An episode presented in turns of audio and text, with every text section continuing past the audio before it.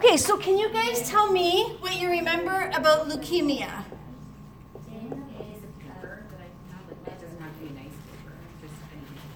Leukemia?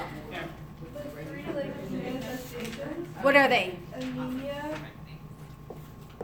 Oh my god. I don't remember. I just remember. Da- okay, okay, so let's talk about anemia. Why do you have anemia? Oh, yay! Okay, great. But why, with leukemia, would you have symptoms of, of anemia? Oh, because the white blood cells are crowding out the red? Right, that's exactly why.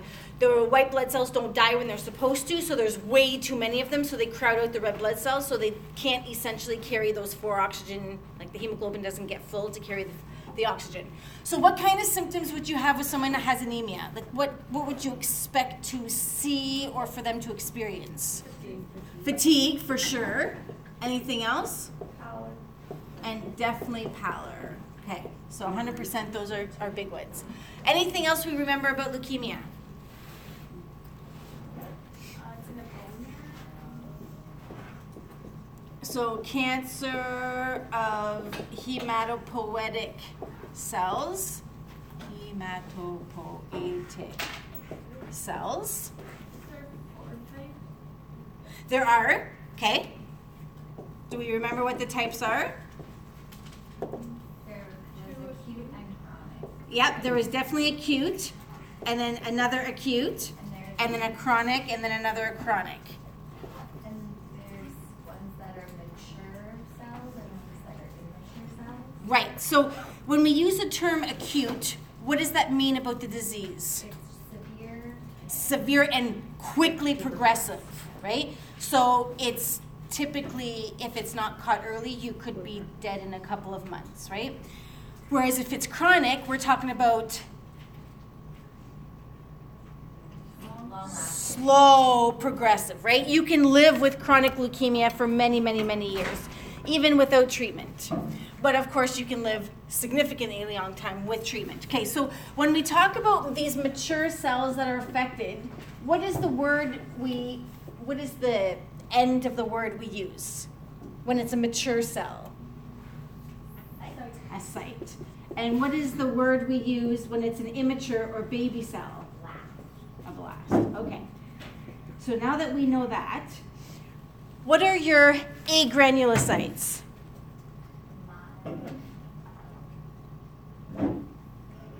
basophils. The other one. The other one. Agranulocytes. Oh, a. ENT. B and T cells. Okay. So your B and T cells, they circulate in what system? Uh, Lymphatic system. Okay, so you can have acute. Oh my god. Lymphoblastic leukemia. Oh, right. You can have chronic lymphocytic leukemia. So, right off the bat, you know that when you use the word lymphoblastic, it's an immature, either a B or T cell. It is most commonly a B cell, but all we need to remember right now is these agranulocytes that are affected with that. So, same thing when we talk about chronic lymphocytes, the cyte tells you they're mature cells, and it's the B or T cells that are affected. Okay, so what is the other type of cell? What are the granulocytes called as a group? The granulocytes. So yeah, your eosinophils, your basophils. As a group, they're called myeloid cells. So you would have acute myeloid. If you said that, you would not be wrong. They do say myelogenous uh, leukemia. Now, but the fact that you know this word is a granulocyte, you know that it has to do with not your B and not your T cells. So your macrophages, for example, your eosinophils, your basophils, right? And then you'd have your chronic myelocytic leukemia. Okay. Anything else we know about leukemia that we remember? Who gets it? So, especially acute lymphoblastic leukemia, any of the acute ones are more common in kids. Um, but who generally would get any of these? What is the bigger population? Older individuals. So, usually with leukemia, oftentimes, with any cancer, the older you are, the more chances you have of developing cancer. So any of these can be found more so in individ- in older individuals, but of course your chronic ones more commonly around the 60s or 70s. Your acute ones tend to be the ones that you see in children. If you're going to see any leukemias in children, these are the ones you're going to typically see. Okay, anything else we know about our leukemias?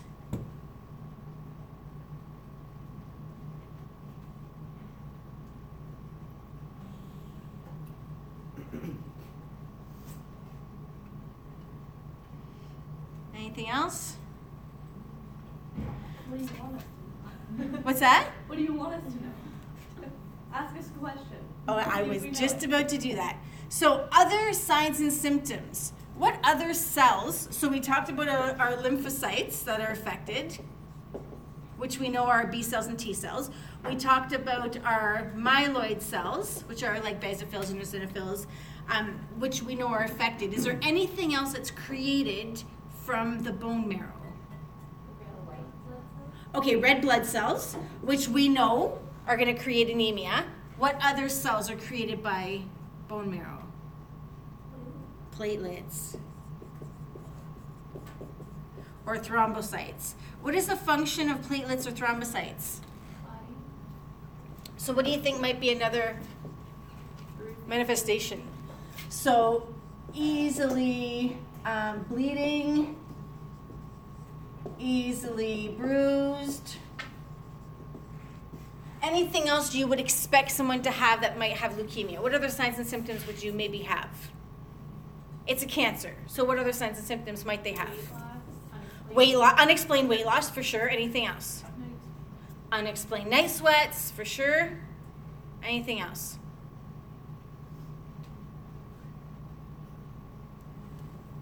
Do you think they might have flu like symptoms? Malaise? Maybe some fever, low grade fever, it's not usually going to be high grade. Anything else you can think of? Might they feel something? No, they won't feel anything.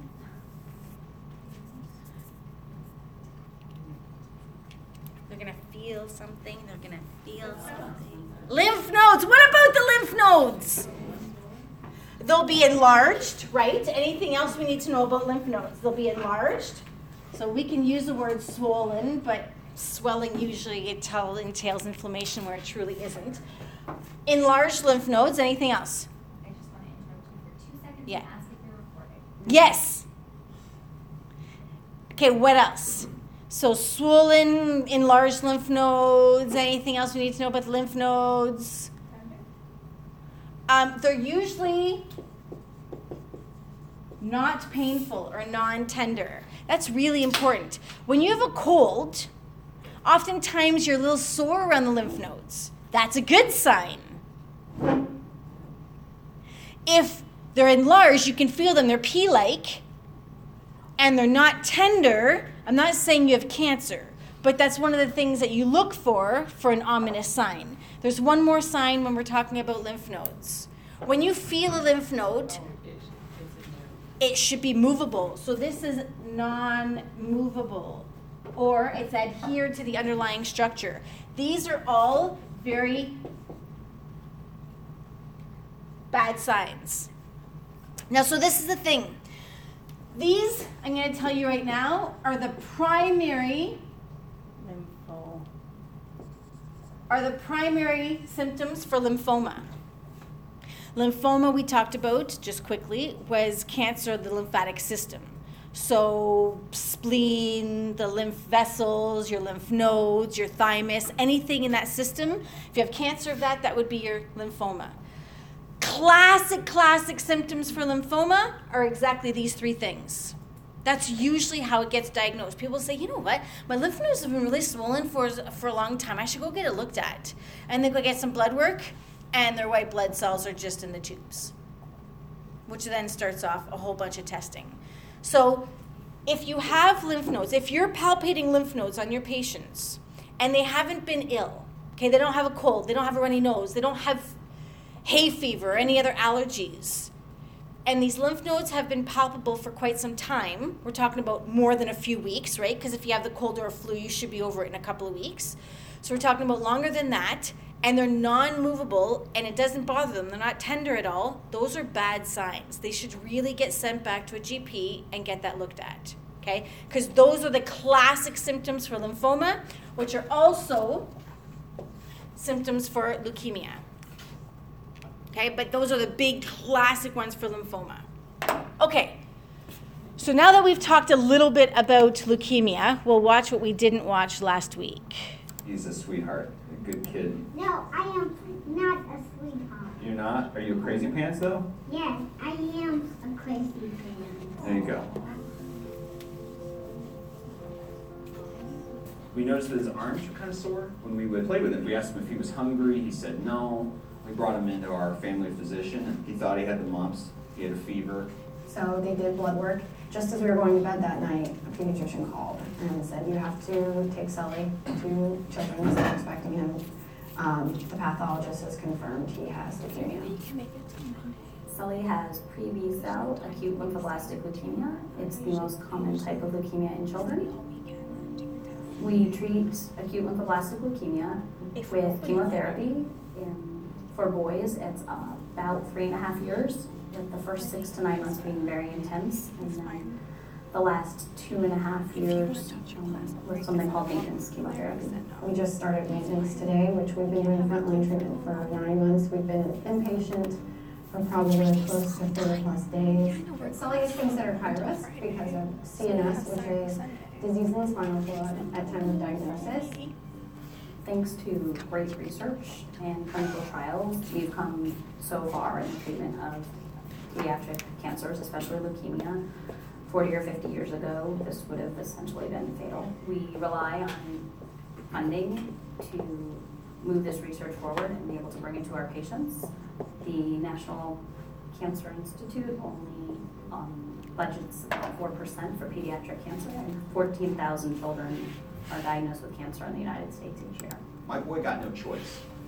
He just got sick, and there was nothing anybody could do about it. When I had him, I wanted to protect him. And I feel like I let him down because when you're standing over the edge, looking at something that could take away your son, it's pretty scary. But, you know, he's doing great, and uh, day after day, we just have to remind ourselves to base it on how he's feeling. And as you could tell today, he's doing amazing. So, My hope is that in I won't get you years, to watch it um, all, but um, his symptoms were he was sore. Those were his symptoms. That's it. So it's not like these cancers, lymphoma too, they're not slapping you in the face with symptoms. So we'll watch this one because this gives you a little bit of an idea of what the treatment's like. In the life of a 10 year old. Hi, everybody. My name is Lauren Cunningham, and I'm going to show you what it's like to be in the life of a 10 year old with cancer. We are at Nationwide now. Hi, we're up on the 11th floor now, and I'm going to get access soon, and then I'm going to get my Erwinia.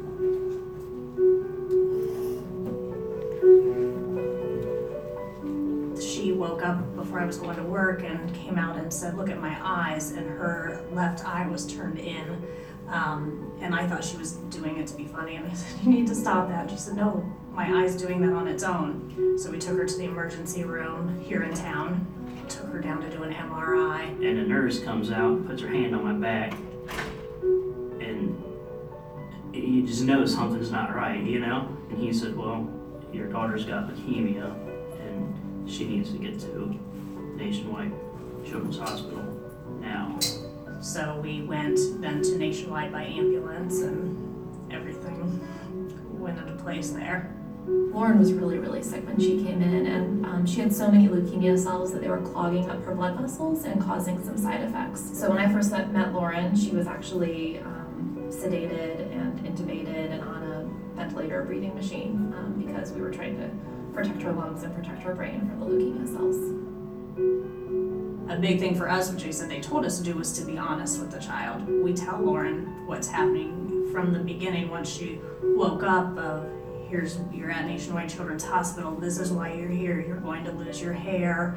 Just whatever steps are coming, we try to get them to her first and answer any questions she has. I think that's very important for the kids to have that honesty and openness. And Lauren can tell you a lot that's going on with her treatment. I think that's good. I'm gonna take my medicine. This one is Keppra. It's for seizures. Okay, how many times a day do you take it? Twice.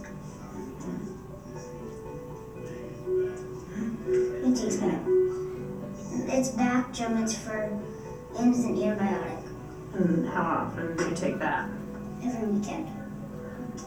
Lauren's treatment plan is very similar to all children with who have any type of ALL, not just the T cell ALL. So that means they get six to nine months of intensive chemotherapy. Lauren is currently finishing interim maintenance two, and that is one of the intensive phases of chemotherapy. Starting in April, your hair will probably start growing back. Okay, can we skip to April now? Mm. I really want your leukemia to never come back, so I'm gonna too. keep giving you all this stuff. I don't like this face so far. Yeah, I know. I'm sorry. They give me my treatment. They give me my shots. They don't want to do it, but they do it so I can get better. My feeling is that Nationwide Children's Hospital does uh, affect more than just kids in Columbus, Ohio. I mean, we drive an hour and 40 minutes to get the treatment, and, and I'm more than happy to drive that hour and 40 minutes, knowing that we're going to a place that can provide this for Lauren. She started getting sick on the way. This is this don't happen that often, but I think Ryan's had it happen once or twice. It was once, and it was in the parking lot for aviation. Yeah. Now, can I have something to put in my face, please? All right, we'll tape again in a little bit. This is kind of how Lauren's been all day today. She's not feeling real well. Uh, methotrexate and vincristine and Erwinia in one day must be setting in on her stomach a little bit. we were told she may not make this. And I think without that research and knowing what steps to take, she wouldn't be with us. And I think Nationwide saved her life, and I think it was through that research. In terms of what is allocated to us, it's only 4% of the National Cancer Institute's research budget. And so almost all of our research The rest of it's all information about money.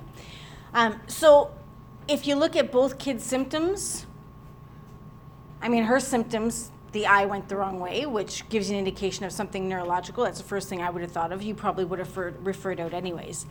But the symptoms are not easy to diagnose. So I just wanted to make sure everybody had a good understanding of that. Okay, so lymphoma. So when we talk about cancer, remind me what stage one always means. Oh, stage zero.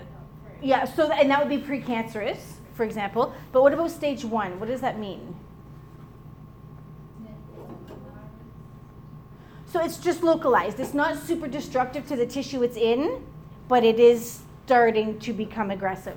Stage two is now it's now starting to become aggressive in the tissue it's in, but it's still staying local.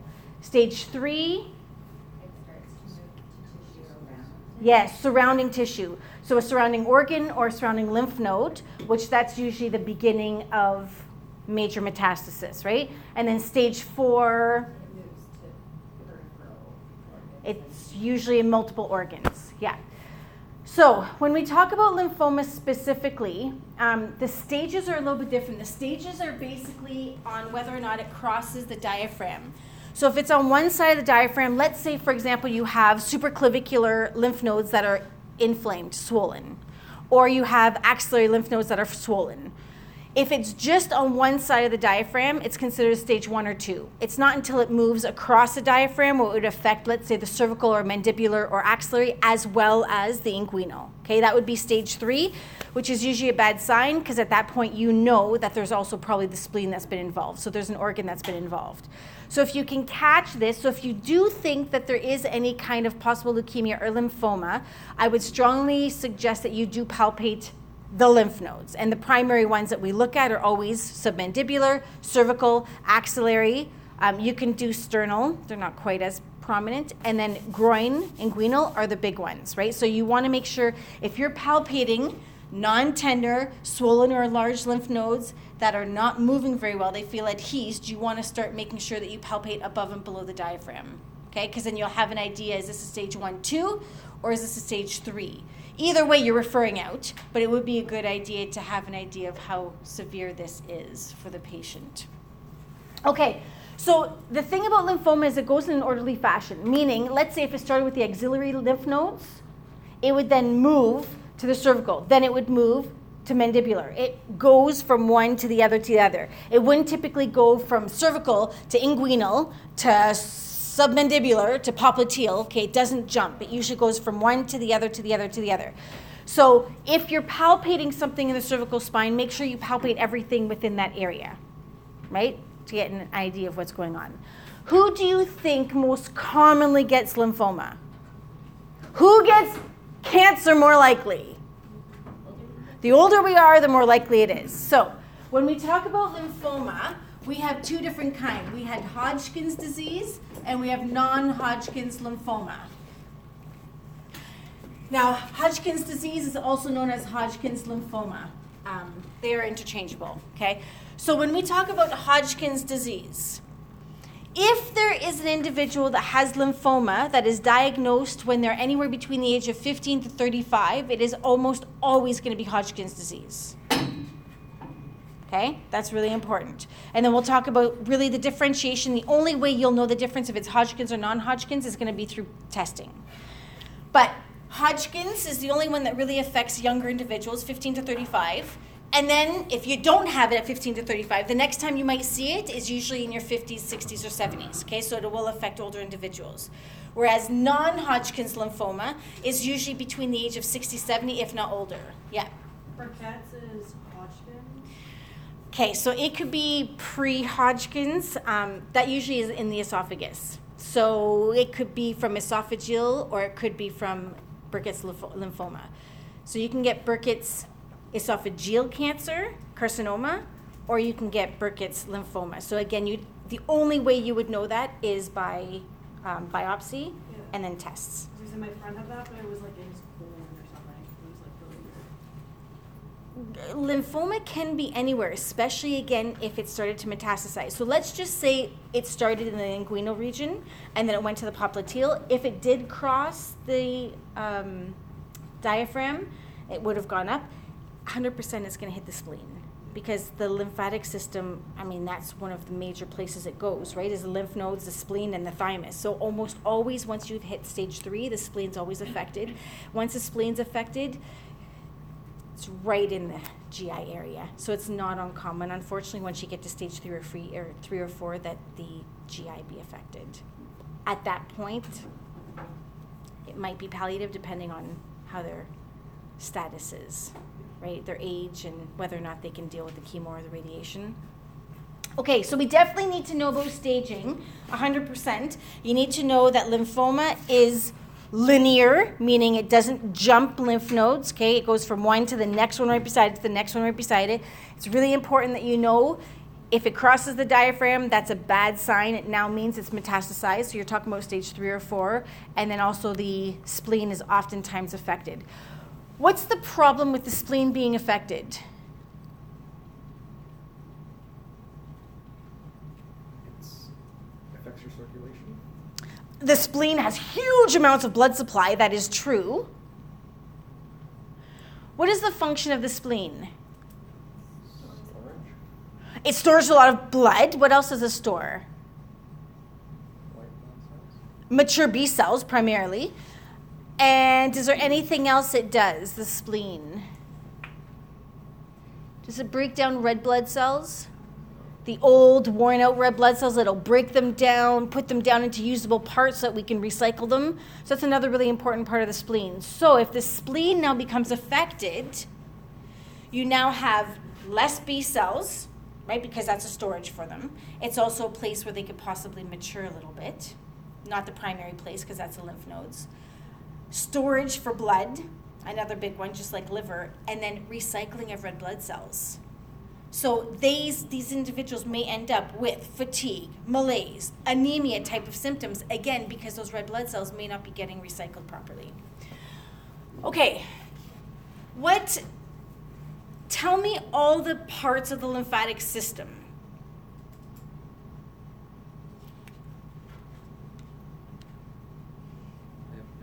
Okay, lymph nodes. Tell me something about lymph nodes. Why are lymph nodes for us so important? What is their function? What do they do?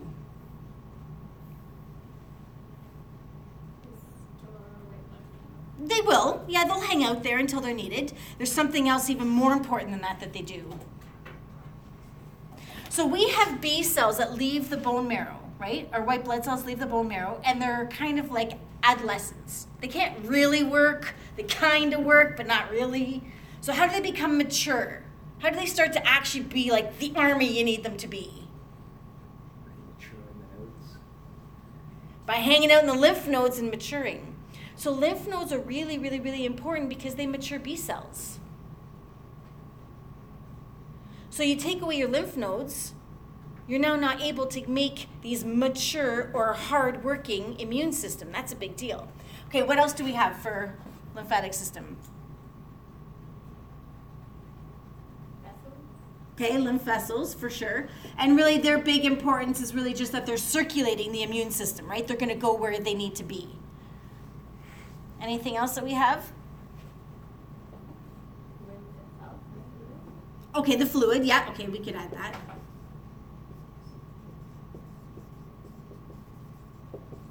What organs are really important for the lymphatic system? The thymus. Why is the thymus so important? The thymus that starts with a t- because it matures T cells. Again, without your thymus, how do you get part of your T killer cells, your T4 cells, your T8 cells? And then, of course, we have the spleen, which we've already talked about. Okay. So, out of all of those things, anywhere in here is where you could have lymphoma. But why is it that you would have swollen, we'll just use that word, but really we should use the word enlarged, enlarged lymph nodes? Why would that happen? Why is it that you don't feel the vessels enlarged, or the spleen enlarged, or the thymus enlarged? Why is it that you feel the lymph nodes being enlarged?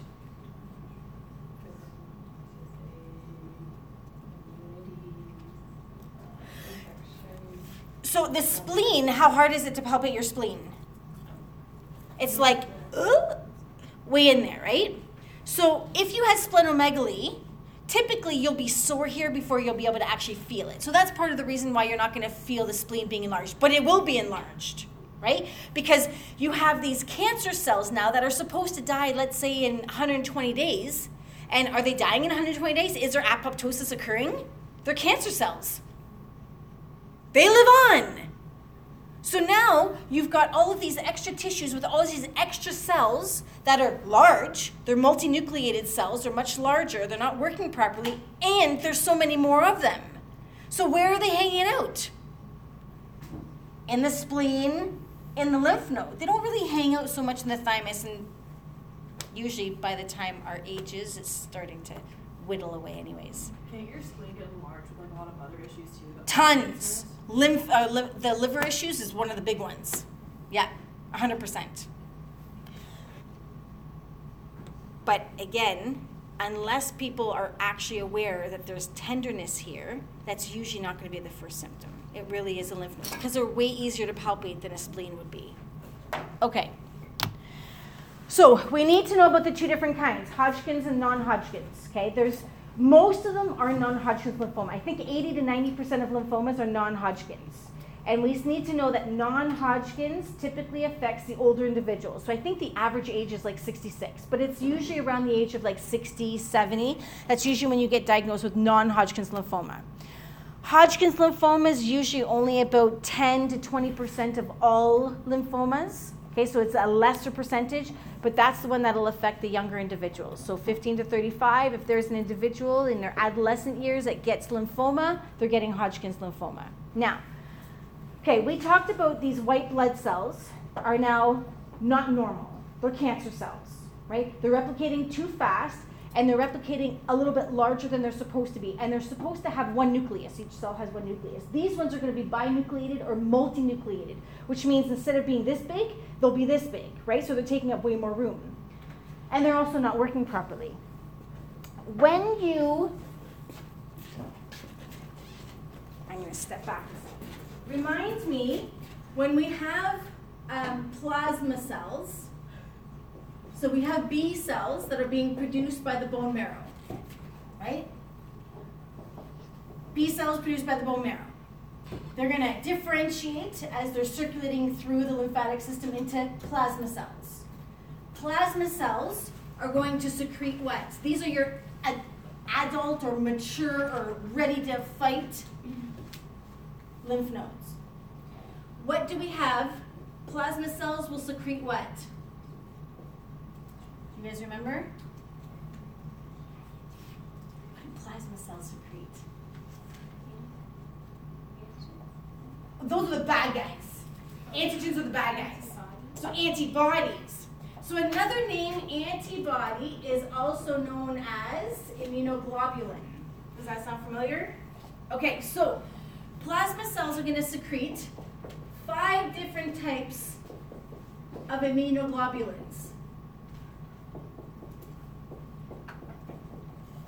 Okay? IgG, IgM, IgE, IgA, IgD. Each one of these has a specific um, job. So, for example, IgM will be if there's a big infection, it'll be your big, massive first time to the line. So it's like your firefighters getting there. Might not be the right person to get there, but they're the first ones there and they're ready to fight. Okay? Whereas, for example, IgA are usually found in GI parasitic infections. So each of these will have a different function. Now, what happens if you only you take blood and you only ever find IgE, for example? There's no other immunoglobulins in the body. Is that a problem? That's a huge problem. That's one of the signs of Hodgkin's lymphoma. When you only have one immunoglobulin being produced by plasma cells, that's called Reed-Sternberg cells. Okay, it's in the it's in the slides, but you need to know that because when you take blood and they look at it underneath the microscope and they see that those cells are multinucleated or binucleated, they're enlarged, and they now see these Reed-Sternberg cells, which means there's only one immunoglobulin being produced. That's ding ding ding ding ding for Hodgkin's lymphoma. Okay, so that's really important. Okay. So eh, these are all the places that can get affected. So please remember those immunoglobulins that are being produced because that's a really important thing that we need to know. We've already talked about the most common manifestations non tender, swollen, or enlarged lymph nodes that are adhesed. I didn't put that on here. But typically, lymph nodes should be movable. You should be able to move them. These ones are going to feel adhesed, so that's also another bad sign. Drenching night sweats. Red flag, right? Fatigue, usually because of the anemia. Intermittent fever. Okay, so if someone told you they have lymph nodes, they tend to get hot and cold, they're having night sweats, and they're feeling tired. What do you think? That totally sounds like the flu. Has anybody had these symptoms? Totally. So if this goes on for a week, are you thinking it's lymphoma? No, it's not the first thing in my mind. But now, if someone tells me this has been going on for three, four, five, six, seven weeks, and I'm looking at their age, hmm, I might want to send them back to the GP to just get some blood work. Okay? So I'm not concerned if it's a couple of weeks, but if it's more than a month, this is something I might want to have get looked into. Okay. Epstein-Barr virus. So mononucleosis, that's the kissing disease if anybody's had it. Um, basically, you just feel exhausted. Okay, the Epstein-Barr virus is the is the causative agent for mononucleosis. For some reason, and we don't know why, we think it's the immune system that changes once you're affected by that virus. Um, but there's a large percentage of individuals with Hodgkin's lymphoma that actually end up, that have had, sorry, mono at some point in their life. So you could have mono when you're in your tweens or in your teens, and then 10 years later, five years later, 20 years later, 30 years later, developing lymphoma. So it's something that would be great to know if you are especially thinking that someone might have lymphoma, but it doesn't necessarily mean just because they've had mono, they're to have lymphoma. But it definitely really increases the risk for Hodgkin's lymphoma. Okay, so that is something that we've definitely noticed a lot about.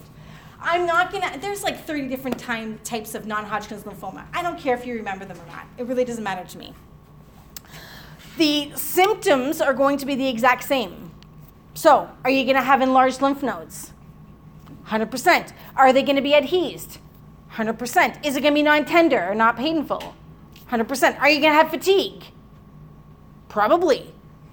Right? Are you gonna have night sweats? Is there gonna be weight loss? All of those symptoms. So, are you going to know if it's Hodgkin's lymphoma or non Hodgkin's lymphoma? Do you care? Refer out, right? I don't care if it's Hodgkin's or non Hodgkin's. Makes no difference to me. I need to know that there's an early detection and it's caught and it gets treated because I can't do that. So, if you're suspecting any of those manifestations, please get them looked at. Ah, that's just a lymph node. We don't really care about that. Okay, so regardless of the type of lymphoma, your lymph nodes are going to be usually your first sign. And who better to feel these than all of us? I will tell you, most physios don't spend a whole lot of time doing soft tissue work. Most chiros don't spend a whole lot of time doing soft tissue work. Guess who spends a whole lot of time working on people's skin? Palpating these things. Osteopaths and massage therapists are probably the ones that spend the most amount of time. So you guys are really going to be the first line of defense for your patients when it comes to this. And if they haven't noticed that they're enlarged, make them aware, have them palpate it, and then tell them if this is still going on in the next three or four weeks, I really recommend that you go back to your GP. Ask for blood work and get an ultrasound. Okay? Now, is it possible it's not cancer? Yes, you can have calcified lymph nodes. You can have lymph nodes that become very, very hard that basically just calcium gets deposited in them. We don't know why it happens. An easy ultrasound will be able to rule that out. Blood work will be totally normal. But it would be much better to refer them out to know that it's just calcified lymph node than to say, hmm, we'll just chalk it up to calcified lymph node, and then all of a sudden, when they get diagnosed, this is stage three or four, right? So just get them tested. Because again, these symptoms weight loss, fatigue, night sweats, intermittent fever, lymph nodes swollen, screaming out cancer? Maybe now, but before? No, right? Okay, all right. Um, so, is there anything else that you think might be um, more of a late stage? So, here we have our lymphatic system being affected. So we have our lymph nodes that are being affected that are supposed to mature our B cells, and they're kind of not working well.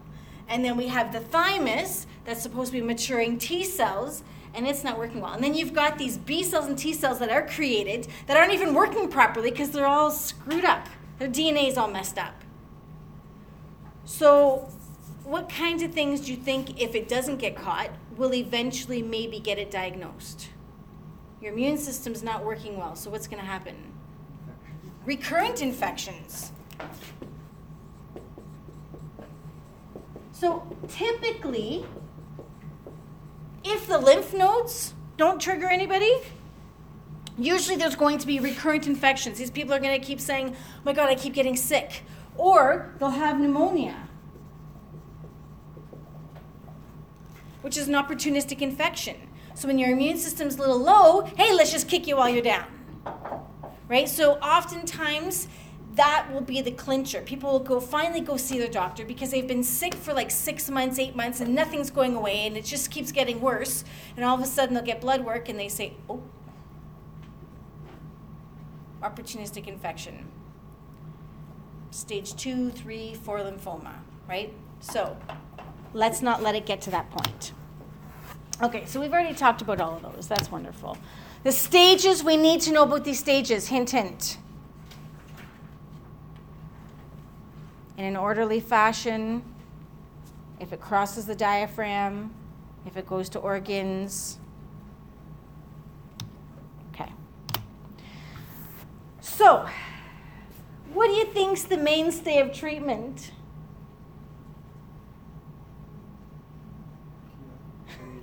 Chemo and radiation.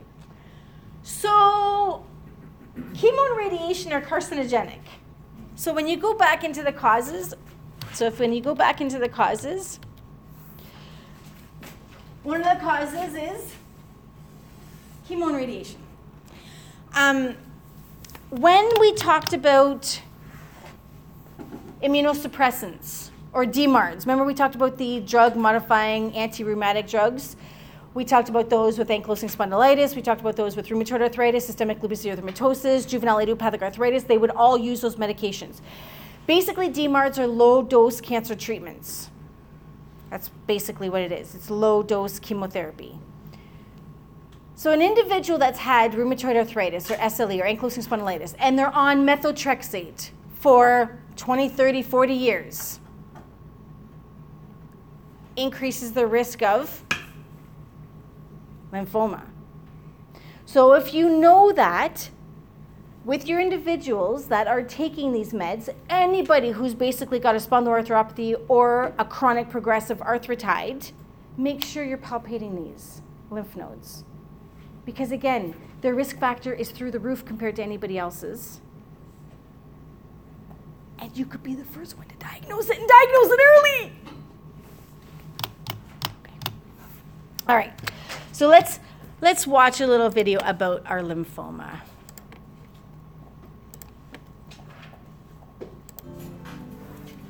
Lymphomas are cancers of the lymphatic system. Cancers occur when a cell or group of cells go out of control and keep dividing to make more and more similar cells. These are not helpful to the body. The aim of treatments for cancer is to kill the out of control cells. But most treatments that kill cancer cells will also kill or damage normal cells. So there is always a balance between killing cancer cells and making sure that normal cells can recover well afterwards. The lymphatics are a system of fine tubes that drain a fluid called lymph. This bathes all the cells in the organs and tissues of the body and returns waste products to the blood circulation. Lymph vessels are interrupted by lymph nodes or glands, which are small bean shaped structures that are part of the immune system, the body's defense against infection. Cells called lymphocytes are found in the lymph nodes. There are many kinds of lymphocytes. Some can make antibodies to fight infections, and others kill invading organisms such as bacteria and viruses, or kill infected cells. Lymphocytes travel around the body in the lymph and blood. In healthy adults, lymph nodes can't be seen or felt. But when you have an infection, the lymph nodes draining the infected area can become enlarged. This is because the lymphocytes multiply to overcome the infection. When you have, for instance, a sore throat, it's quite common to feel enlarged nodes or swollen glands under the jaw. Lymph nodes are complicated structures, and there are many different types of lymphocytes within one lymph node. Any of these can go wrong and give rise to a lymphoma. Consequently, there are many different types of lymphoma. Also, lymphomas can arise in lymph nodes or in some other tissues and organs, so there are many possible locations for lymphoma. About a quarter of all lymphomas are referred to as Hodgkin lymphoma, which is named after Dr. Thomas Hodgkin from Guy's Hospital in London, who first described the disease in 1832. All other lymphomas are called non-Hodgkin lymphomas. Hodgkin lymphoma can occur at any age, but is most common in young people in their 20s. Apart from this peak in occurrence in young adults, the incidence of Hodgkin lymphoma generally increases with age, so it is also more common in people over 50. Although Hodgkin lymphoma is a rare tumour overall, it is one of the most common forms of cancer in people under 30. All other lymphomas are called non-Hodgkin lymphoma. There are a lot of different types of non-Hodgkin lymphoma. Non-Hodgkin lymphoma can occur at any age, but the incidence increases with age, so most patients with NHL are over 50.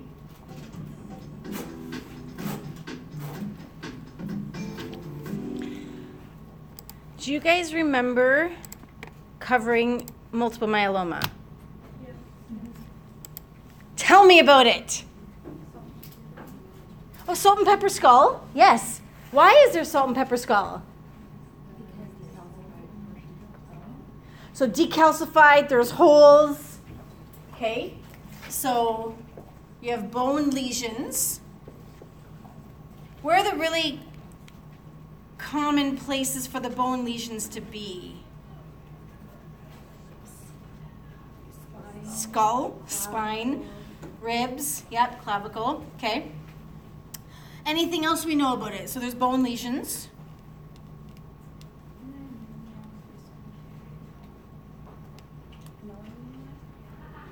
There is anemia.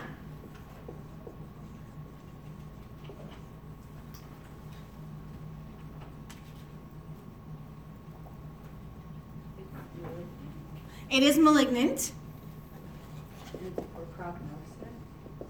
It has a yeah, well, fair to poor. I mean, sometimes it's just a watch and see approach, depending on the individual, but mostly poor. This isn't the one where you said it's like more men, but then you had the woman who was Asian and yeah, yeah, okay, it is that one. Yeah, so it's So this for is more prognosis men. also. So are more men, more common African descent, And older. and yes, it's usually more common in older adults, S- like 60s, 70s. Anything else we know about it? What was our What was our word that we needed to know? Crab. What is crab? What does the C stand for? Calcium. Why is there hy- hypercalcemia in the blood?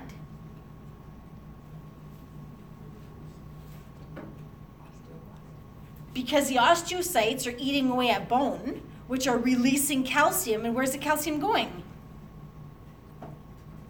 In the blood. So you have hypercalcemia. So the C part is high calcium in the blood. What's the R? Why? Why renal injury? Because of the imbalance of the calcium, making them not work properly. If you have too much calcium, is that good in the blood? Do you want that? How do you get rid of it? Pee it out. Okay, so eventually that'll eventually renal failure. And the A we talked about anemia. Because the bone marrow does start to get affected, and the bone marrow makes your red blood cells. And then the B is for bone lesions and or bone pain. Oops. Okay, wonderful. What else do we know about multiple myeloma? There's the one with like, it's like watchful waiting and it's like a bad prognosis. So let's talk about the prognosis. So the prognosis is fair to poor. Why would it be poor? This is a malignant cancer. Is this going to go away? No. Okay. So it's going to kill you if something else doesn't kill you first. So it's malignant. It's going to be progressive. It's going to deteriorate the bone. You're probably going to end up with pathological fractures. Everybody agree with that? Okay. Why would you have a fair prognosis? Could this be diagnosed as someone that's 50 years old, super healthy? With no comorbidities, no other issues, no other health issues? It can be. And in that case, if it's not too aggressive, it's in a relatively younger individual, because this really likes kind of your 60s, 70s, 80s. So if it starts to hit someone in their 40s or 50s and they're super healthy, they can usually live with this for quite some time without any treatment and have a good life with it. But commonly, the older you are, the more aggressive it is. And what is your health state the older you are, typically? Quite declining, right? So it is commonly poor prognosis, but it can be fair, which is when we would say watchful waiting, right? If they're young and healthy and they haven't had any pathological fractures, we're just going to monitor them.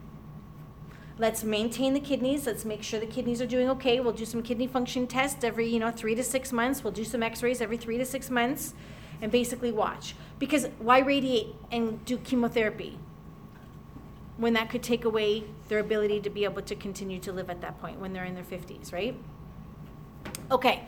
Anything else we know about multiple myeloma? Anything else we need to know? So we said it's malignant. We said who the epidemiology is. We talked about the bones. Oh, yeah, what is the M protein?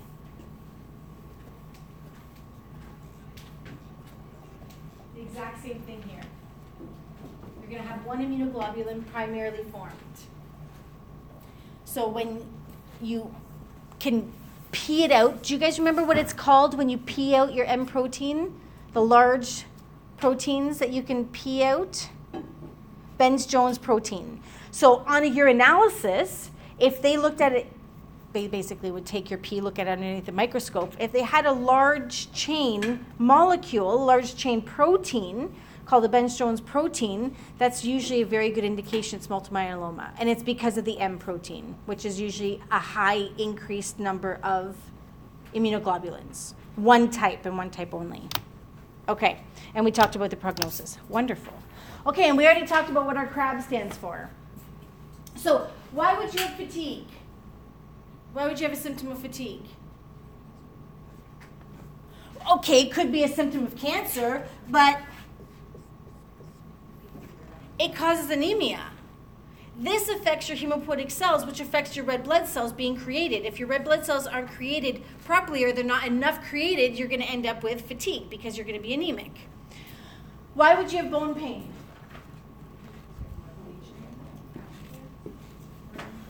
So, if I'm eating away at bone,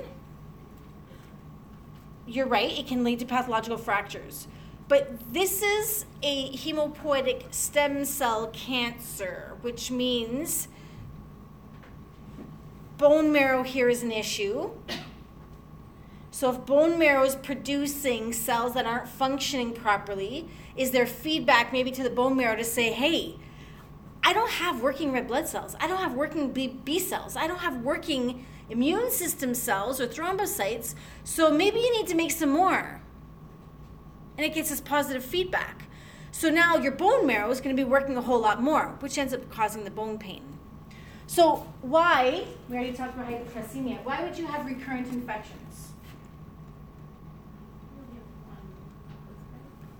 Your immune system sucks. This is affecting bone marrow, which means your immune system is not properly armed to fight the infections. Okay, and then we know about the unexplained weight loss. Okay, so yeah, yeah, crab. We already talked about that. Um, with multiple myeloma, is this something you would treat? So if a patient came into you and said, "I was just recently diagnosed with multiple myeloma," you can treat it. I don't know. You guys tell me. What do you think? Would you treat or would you say, "I can't treat you"? So what would you modify if you did treat? pressure. Why? Because if they're having like bone pain or those types of SNS to their body's not functioning properly, more pressure could possibly affect it. Okay. And if they have issues with bone lesions and bone fractures, if you use too much pressure, you could possibly fracture something. You could. What would the likelihood of you causing a fracture in the skull? Is anybody using their elbow on someone's skull? Probably not. Um, femur. There's a lot of tissue around the femur. Are you really going to get deep enough to really cause possible pathological fracture in the femur? Now, what about in the spine, in the vertebrae? Is it possible? Especially with your joint play, MOBs, it's possible. What about ribs? That's the big one we're concerned about, right? Because the pathological fractures, it, these definitely, ribs are definitely one of the bones that are commonly affected with multiple myeloma. So that's something I would be very cautious with is my pressure over ribs, for sure. Anything else we want to be cautious or concerned about? Are they on pain medication? Um, okay, so you would be careful of your pressure because of the pain meds. Okay. Anything else you guys need to be careful of? But you have to be careful about, um, anything like the drainage, because So that's a good one. Um, back in the day, we used to, like back in the day we learned that you don't ever treat anybody with cancer because you could increase blood circulation and increase lymph, which would then possibly increase the risk of metastasis. that's not so much a concern. It's so not a concern. Do they walk? Do they take hot showers? They do a lot. Okay, oh, probably right. Point being, are they creating lymph movement? Are they creating increased blood circulation? Are you really going to increase it that much more than what they're doing in their ADLs? Probably not. But you wouldn't have to worry about it. So, as long as they're being monitored and they're not having any symptoms, I wouldn't be too concerned about it. Now, all of a sudden, if they start to complain about low back pain and they start to have, let's say, urinary issues, so cloudy urine, or their urine starts to change, or they're starting to have dysuria, which is basically means painful urination, then I would start to get concerned about kidney and I might not treat at that point because increasing blood circulation means increasing circulation to the kidneys, which overloads the kidneys. But if there are no symptoms of the kidneys, they're going to be monitored. Or you're going to make sure they're being monitored because they should be monitored. Anything else we need to be careful of? Any other modifications? Would anybody not treat?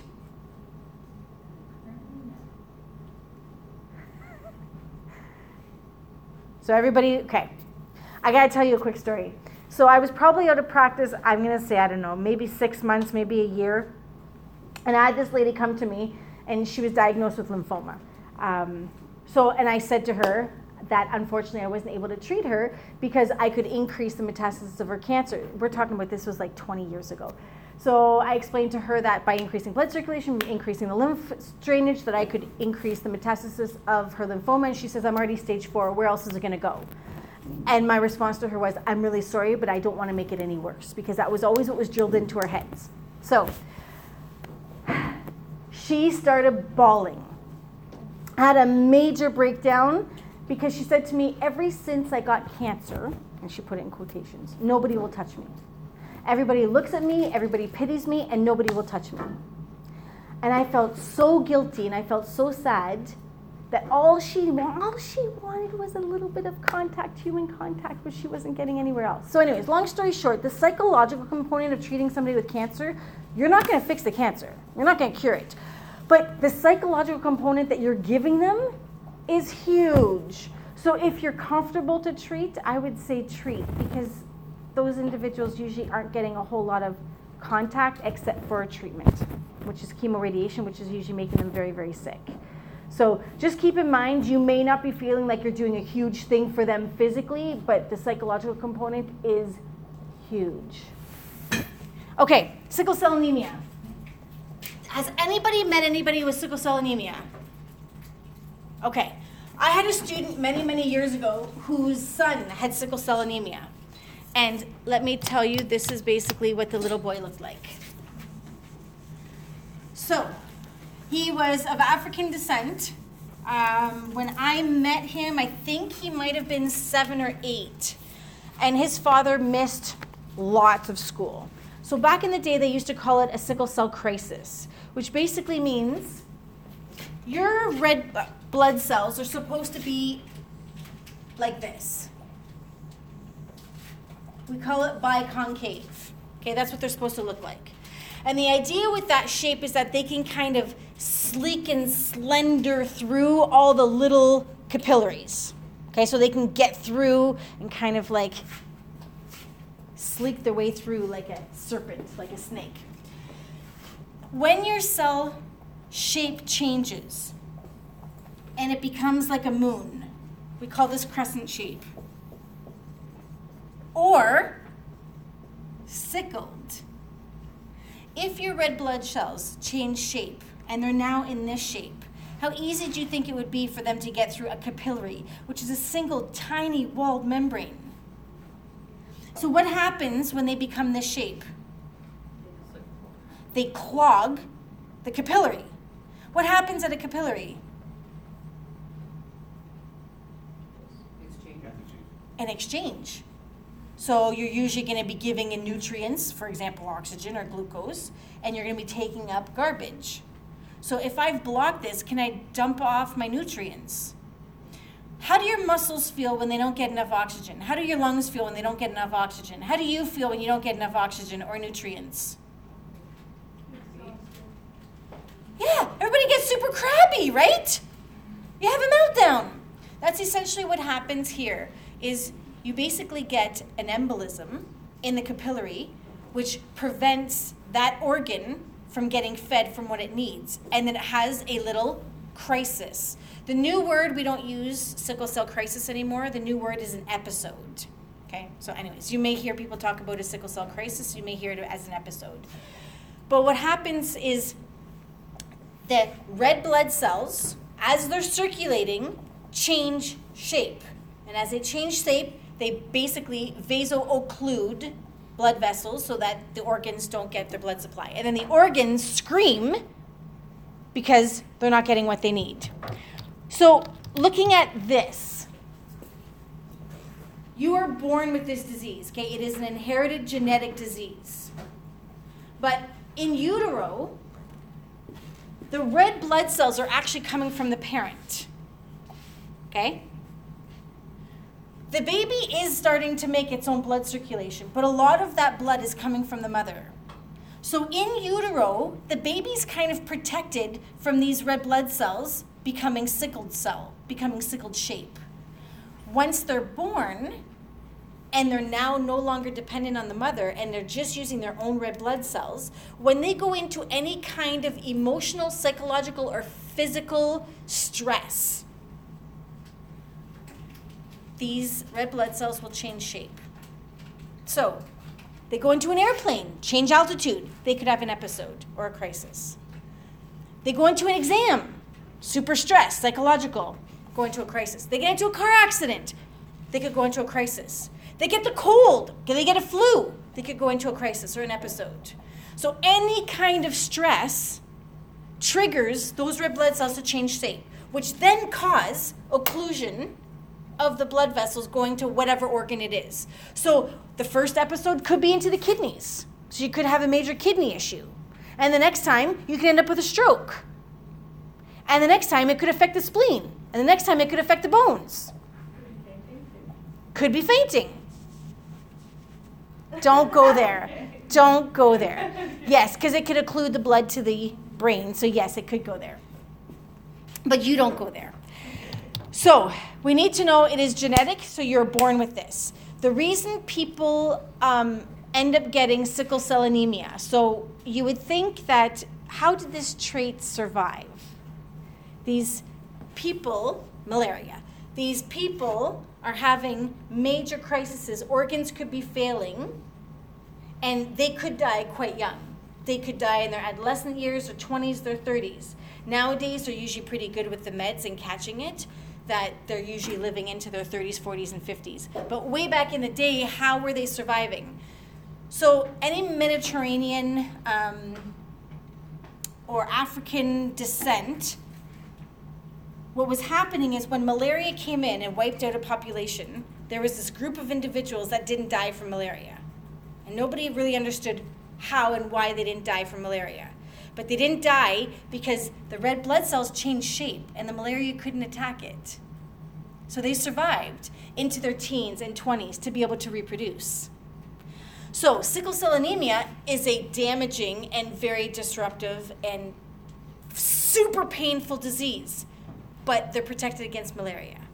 So, interesting. So, it has lived on. Um, okay, we really need to know about the triggers.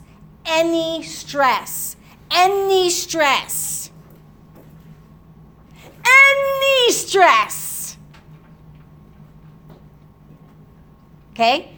So, literally, whether it's psychological, emotional, physical, you name it. That's usually what causes a crisis. That's usually what will cause those red blood cells to change shape. So, you can certainly memorize these manifestations, but this is the thing it affects every organ. Blood goes everywhere. So, could this affect the spleen? Yeah, which now would affect your red blood cells and your lymphatic system. Could this affect bones? Yeah, it could include oxygen and vascularity to the bones. Could this affect muscles, connective tissue, lungs, liver? So basically, your symptoms are pain and occlusion in any organ. One of the common ones that I'm going to say is usually more chronic, so it usually doesn't happen until they're in their like teens, 20s, or 30s, but they're starting to see this in kids, is strokes. So this does not affect your intelligence or your mental quotient at all. However, they're starting to see that some of these kids are having a mental decline. And when they've started to MRI these kids, the mental decline is not because of the disease, it's because of the strokes. So, this is kind of one of the big things now that they're monitoring with sickle cell anemia is monitoring for stroke. So, regular MRIs to make sure that there isn't anything going on. Okay. So, every single system can be affected. We talked about that. So, classic Mediterranean, Eastern European, sorry, not Eastern European, African or Mediterranean primarily um, is where you would typically see this. It affects kids. So, you will have kids going into these episodes or these crises. So, when they talk about they're being in pain, or all of a sudden they can't pee, or they can't breathe, or they pass out, for example, those are probably symptoms of a vascular occlusion because of the sickle cell anemia. All right, so stroke is the big one. We already talked about that. So I do want you guys to watch this video because I think it really indicates how severe it is.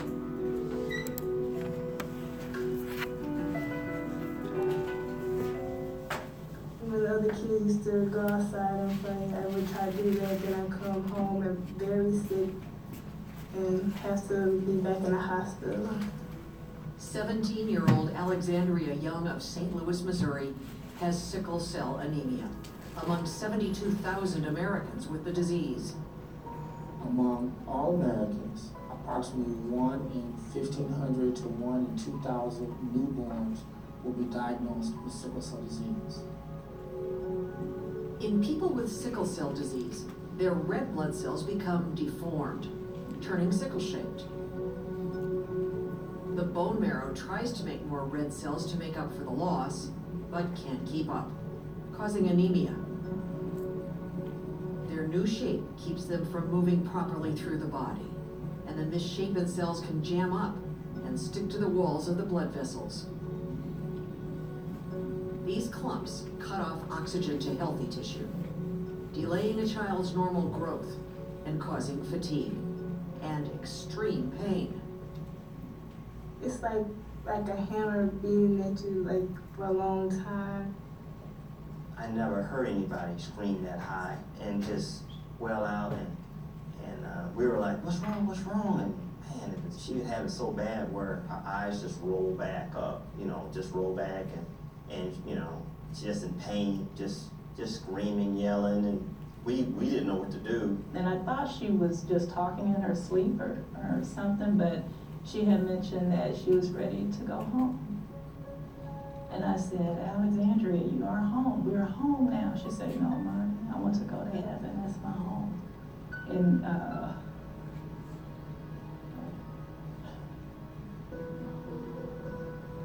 Okay, deep breath. Dr. Michael DeBaun has been Alexandria's hematologist since she was four years old. Any headaches, double vision, Fatigue and pain are not the only issue in sickle cell disease. Essentially, every organ in the body can be damaged by the lack of oxygen. The kidneys, the heart, the eyes, and now we know even the brain. In addition to pain, probably the most feared complication is that of stroke. And right here is her silent stroke. When Alexandria was 12 years old, a brain scan revealed that she had indeed had a stroke. I was very scared because I thought only older people would have a stroke and not 12 year old. Silent strokes like Alexandria's were not even recognized until a small research study in the 90s was conducted to better understand sickle cell disease in children.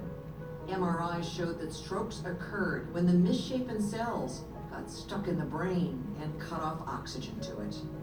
Certain locations of the brain control your movement, they control your motor ability. Okay. There are other areas of the brain that if we removed it, it wouldn't alter your movement at all. It would alter your ability to think. The area of the brain in the frontal lobe is the area of the brain that's more likely to have silent strokes. So most of the children with silent strokes, they're actually walking around, interacting with their family in a fashion that makes people think that, yeah, this child is doing well. Dr. DeBaun has Alexandria on a research protocol, hoping to stop the strokes. Monthly blood transfusions, called apheresis, remove Alexandria's damaged red sickle cells and replace them with red blood cells from a healthy donor. The hope is that the healthy new red blood cells will prevent her from having future strokes.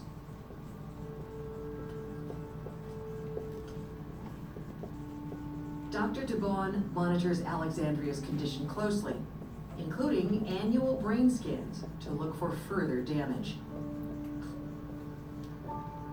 I pray constantly, you know, about uh, Alexandria, that she hasn't had another silent stroke. The young family won't know the results until their next visit to Dr. DeBaun. How the clinic? Three days. Staying on this protocol, it, it has dramatically improved her classroom performance, dramatically just improved everything. Everything in her life is just completely turned around. Whew, it's just like like a switch, man. It just totally changed her. She started to grow. Congratulations, that's fantastic. Straight A's. How was the uh, test results? We had the MRI of her um, brain performed a couple of days ago.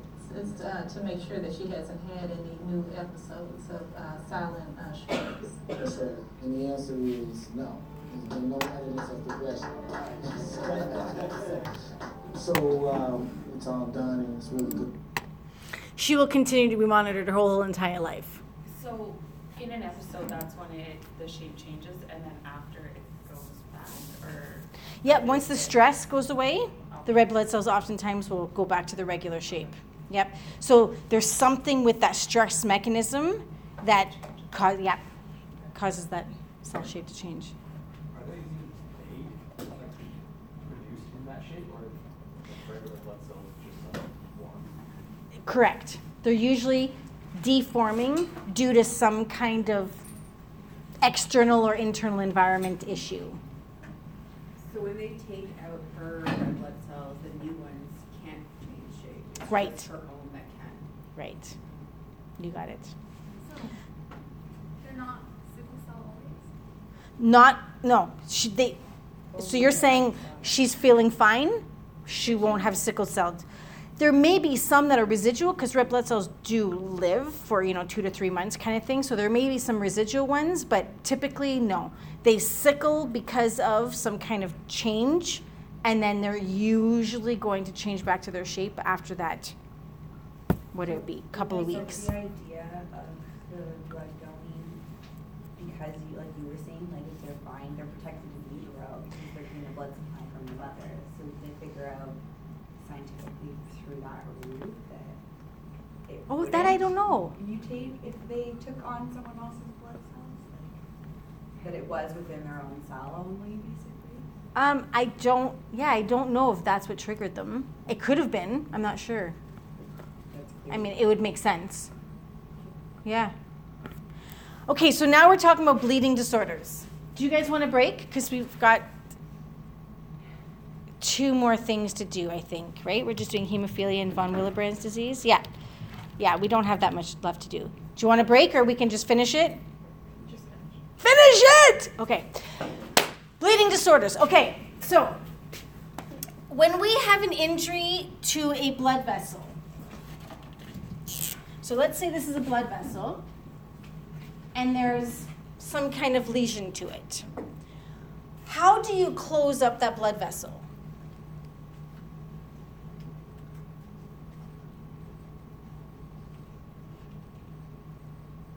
You just bleed out? Okay, so clotted. So how do you do how does that clot? How does that clotting occur? So usually what happens is when you've got an opening, a damage to the for example, the lumina intima, there's going to be a message sent out through the blood to basically say, "Hey, we need platelets and thrombocytes to come to the area. So let's just call these T's, okay, thrombocytes. And they're going to come to the area. Okay, so there's going to be basically a messenger sent out through the blood where these thrombocytes are going to start to migrate towards that area. In addition to that, it also starts to send out a message to all your clotting factors. There's approximately 10 clotting factors. So once your thrombocytes get sent the message, you start this cascading effect. Okay, so you're going to start with clotting factor number one is then going to activate to clotting factor number two, then it's going to activate three, then it's going to activate four. And once one gets going and they're just going to keep activating each other, it's going to go all the way until 10. 10 is now going to help to create movement of the thrombocytes and the platelets. Already you're trying to fix this by fibrinogens, right? You're going to create like a little bit of scar tissue. And then these are basically going to stick. Clotting factor 8, 9, and 10 are going to help your thrombocytes kind of stick to the fibrin, to the fibrinogen, which is then going to close up your injury. Okay, so in order to clot, you need to have scar tissue formation, so your fibrinogen. You need to have your thrombocytes or your platelets, and you need to have 10 clotting factors. Okay, so there's actually a lot that goes on into trying to fix an injury. So, it is common, I'm going to say relatively common-ish, in your 10 clotting factors, the ones that are usually a problem, oops, the ones that are usually a problem are 8 or 9. And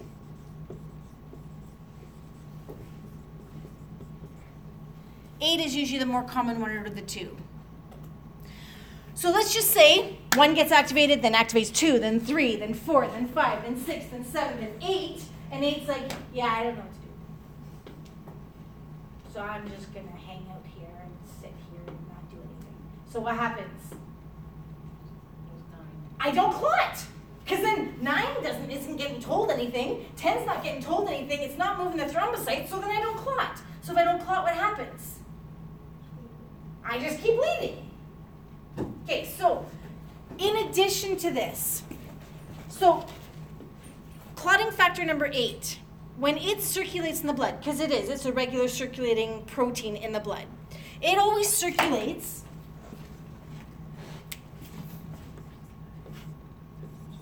with von Willebrand factor. Okay, so in the blood right now, you all have von Willebrand factor attached to factor 8. Okay, so it's not doing anything. even if seven tries to tell it to do something, it can't do anything because it's it's already attached. It's already in a couple. So when you have a lesion, when you have an injury, what happens is von Willebrand factor actually leaves factor number eight to activate it. So now it's ready to go when seven tells it it needs to go. Does that make sense? Okay, so in addition to there being a problem with clotting factor number eight, if von Willebrand factor doesn't work properly and doesn't detach itself from eight to activate eight, you can also get excessive bleeding. Does that make sense? Okay. A problem with von Willebrand factor is the most common bleeding disorder. Everybody always says thinks hemophilia is the most common bleeding disorder. It's not. Von Willebrand disease is the most common bleeding disorder. And now we can understand what's happening. If it's not working properly, it's not going to detach from 8, which means it doesn't activate 8, so that it's not re- it can't be ready for 7 to hit it to then cause 9 and 10 to clot to then close up the area. Yeah. Can you produce synthetic clotting factor? Okay. Can we produce? The medical professionals right now have started to create some um, synthetic factor 8 and von Willebrand factor. They've had some success with it. It's not curing everybody, but they've had some success with it. So I'm going to say yes to a certain degree. That is actually one of the treatments. It just doesn't fix everybody. Okay, so now that we have an idea about that, so we know that von Willebrand factor is needed to detach from 8 that's circulating together all the time so that 8 can get activated. And then when 8 is called upon with 7, then 8 can then activate 9, which can activate 10, which can then close everything off. So if I don't have clotting factor 8 or it's not working properly, this is called hemophilia A. If clotting factor number 9 is not there or is not working properly, this is called hemophilia B, which is not very common. This is also known as Christmas tree, Christmas disease. I always want to say Christmas tree. Christmas disease. The most common bleeding disorder, von Willebrand's disease. Number two, hemophilia A. The least common, and it's really quite rare, is Christmas disease. Okay, so we need to know what factor is a problem with each of the diseases. Because on the final, we talked about there being association questions. So if I put a clotting factor as a cause, as an etiology, you'll know which one it is, right? Okay. All right. So with hemophilia, it's an X-linked disease. So what else was an X-linked disease that we talked about? Duchenne's, yeah, Duchenne's muscular dystrophy. So if you remember when we talked about Duchenne's muscular dystrophy, what was it a boy or a girl that actually had the disease?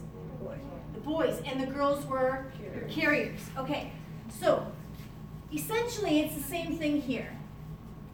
So if it's an X-linked disease, so okay, I like the female version better, but we'll go with this. If it's an X-linked disease, so the the man, the husband, the father, is giving two eyes to his boy, right? Because he's going to get an X from the girl, right? So the mother's going to give the X. So in this case, if the father has hemophilia, then the boys are totally fine. No issues whatsoever. The father is going to give an X to each of the girls and going to get an X from the mother. So the father who has hemophilia will always, always, always have girl carriers. Now here's the thing. We talked about with Duchenne's, females really don't have any manifestations, right? They don't have any signs and symptoms. In this case, it's not quite the same.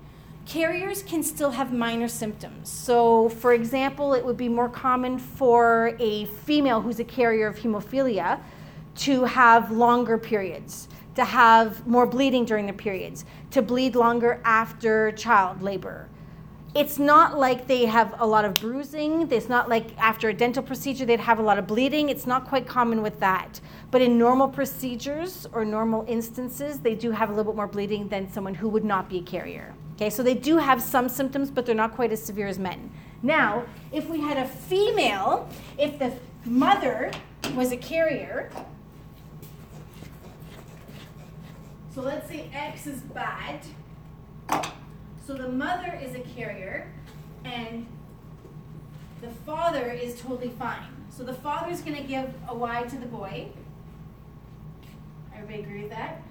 And then the mother is going to give an X. So she's going to give a good X possibly, and then she's going to give maybe a bad X. Now in this case, this son, totally fine. This son only has one X. That X is responsible for creating clotting factor, clotting factor 8 in this case, because it would be hemophilia A. So in this case, he doesn't have a good X that's creating clotting factors. So the son in this case would have hemophilia. Whereas in the females, so the father is going to give a good X, the mother could give a good X. The father could give a good X, and the mother could give a bad X. So when we talk about females, Why did you say it's clotting factor eight? hemophilia. Why not B? Why A? It's most commonly, Okay. B is really not common. Okay, sorry. It's really That's not right. common. Okay. So I'm pretty much gonna be talking about hemophilia A because. Um, so E, when we talk about a female, a mother being a carrier, she'll always have a son that is affected and possibly have a female that is a carrier. But fifty percent of the kids could be totally normal, right? One boy, one girl. So we need to know that this is an X-linked gene because this does affect boys way more than girls. And the reason why is because it's X-linked, right? And boys only get one X. So if they've got a bad X, they've got the disease. So there's different um, degrees of hemophilia. You can be a mild hemophiliac, you could be moderate, or you could be severe. So let's say in a mild hemophiliac, what do you think would be common to see? Like what kind of symptoms do you think they would have? They might have small nosebleeds, infrequent nosebleeds, right? That might resolve in 5, 10, 15 minutes maybe. Anything else? Bruises, Maybe just lasts a little longer. Bruises could last longer for sure. What about kids at the playground? Think about kids. Kids at the playground, what do they do? They hurt themselves. They get cut. So usually within what, 30 seconds to a minute, you usually stop bleeding. So these individuals with mild hemophilia, they might bleed for a few minutes. It'll usually be less than an hour. What about going to the dentist? So they're going to bleed a little bit more, for sure. What about giving blood? They're going to bleed a little bit more, so getting their shots and things like that. Now, moderate hemophiliacs, this becomes a little bit of an issue. With moderate hemophiliacs, there usually is more prolonged bleeding time. Now, one of the major issues is hemarthrosis. Hemarthrosis. What is that?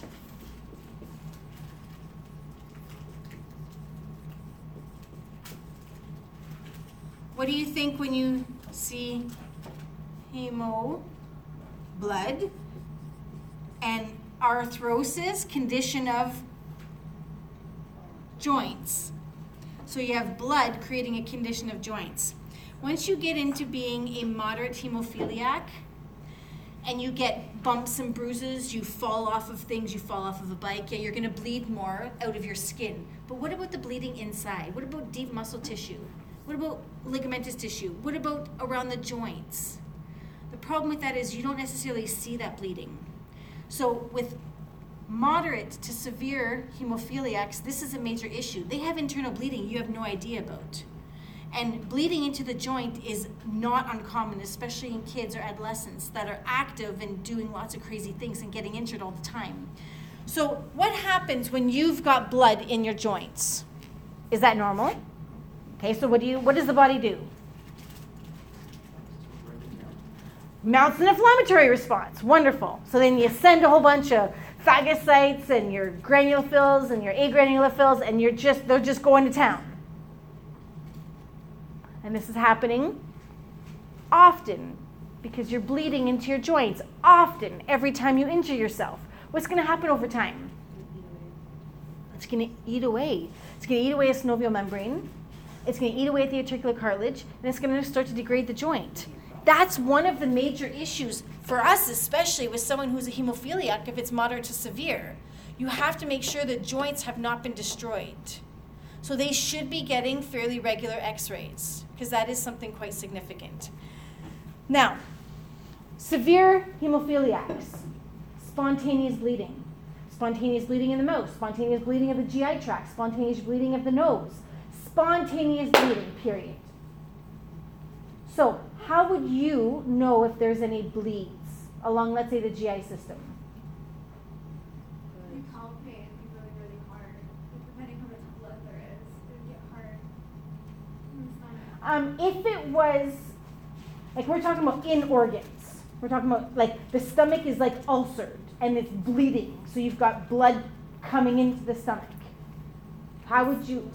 Okay, so what would the stool look like? Black or red Okay, so if it's going to be esophagus, stomach, small intestine, large intestine, proximal part of large intestine, it'll be black. If it is something along the anus, distal aspects of the descending colon, or yeah, then it'll be red. But usually red, I'm, I'm going to rule out cancer type stuff, right? So if you know that these people, they're born with this, they're born with von Willebrand's disease, or they're born with hemophilia. So they typically know, and hopefully on the health history form, they will write that down. My recommendation to you is to make sure to ask the questions. How are their stools? Because if their stool is black, that is something that you should be sending them back to their GP for, because that needs to be assessed. Because is that bleeding continuing? Could they go into shock because their blood pressure goes down too much because they're constantly bleeding? They could go into shock and have a heart attack and die. So please, with their hemophiliacs or anybody that has von Willebrand's disease, please ask the questions about their stool because you need to know about internal bleeds because you won't necessarily know about it unless they're coughing up blood or unless they've got the black tarry stool. Can it like change from severity? Like can it go from mild to moderate to severe, or is it just It one or the can. other? It is more common that when you're a severe hemophiliac, you're a severe hemophiliac. If you are a mild hemophiliac, you're mild. So, but yes, it can Or get like worse. get better, like you could have severe when you're born and it could get towards mild. With possibly? treatment, yes. Oh not typically on its own. So, we do need to know that there is a range of hemophilia. Okay, not everybody is going to die from internal bleeding. But we also need to know this is a major issue for us. Okay? Oh, what happened here? Okay. All right. Yeah, we talked about that. A and B. Yeah, yeah, we talked about that. We talked about that. Okay, there's no cure. How do you fix hemophilia? There's no cure. So, yes, you can synthetically give them the clotting factor, usually going to be clotting factor number eight if it's hemophilia A, which is usually the more common kind. Um, but the more important thing is usually education. When these people are born, their parents are going to be educated about what the consequences and the complications are. And the dentist needs to know that you're a hemophiliac. Your massage therapist needs to know. Your chiropractor needs to know. Everybody needs to know that you're a hemophiliac because there is risks with internal bleeding, which could be very damaging. Okay, so that's really important. All right, von Willebrand's disease. Okay, the wonderful thing about von Willebrand's disease is that it is decreased severity. It is not as severe as hemophilia, which is wonderful because von Willebrand's disease is way more common than hemophilia, right? And it's more mild. So, are people usually bleeding out with von Willebrand's disease? No! Wonderful! But same symptoms, right? Could they still bleed into the joints when there's an injury? Yeah. Are they still going to have excessive bleeding during procedures, for example, if they go in for a surgery, if they go in for dental work? So all the same things apply. Kids, when they get scrapes, are they going to bleed for a prolonged period of time? Yes. Okay. So we need to know the cause of von Willebrand's disease.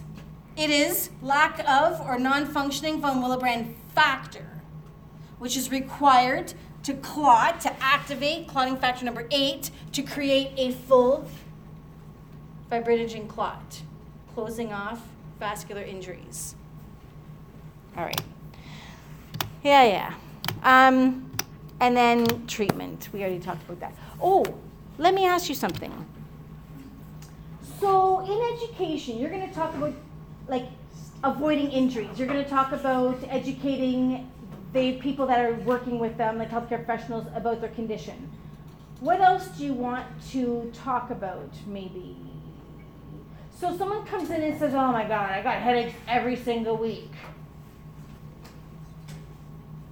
Anything you might want to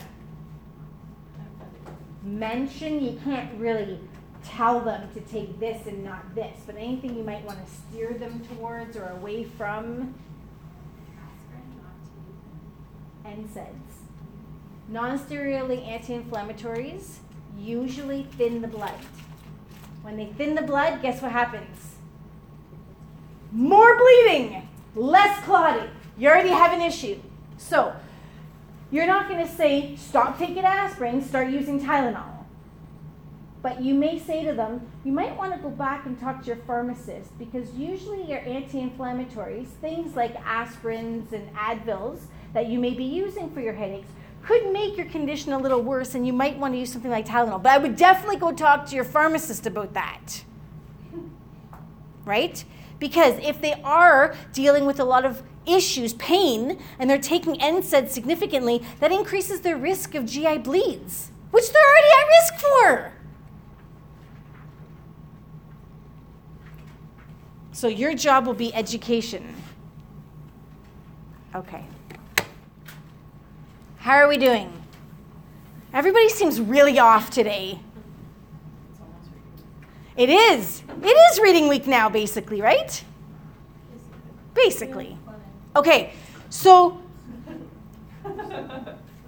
is this good or can we back it up a day?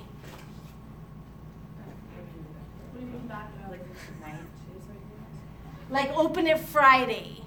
I'm being told you guys are in class on Thursday, so there's no point having it open on Thursday. There's people who are in class in the morning on Thursday who want to have it so that they don't have to do it in the evening. Mm-hmm. Because they also have responsibilities that they need to do in the evening. So everybody's good with this? Not backing it up, not a good idea? Okay. I don't care. Who wants to back that? I was just putting it out there.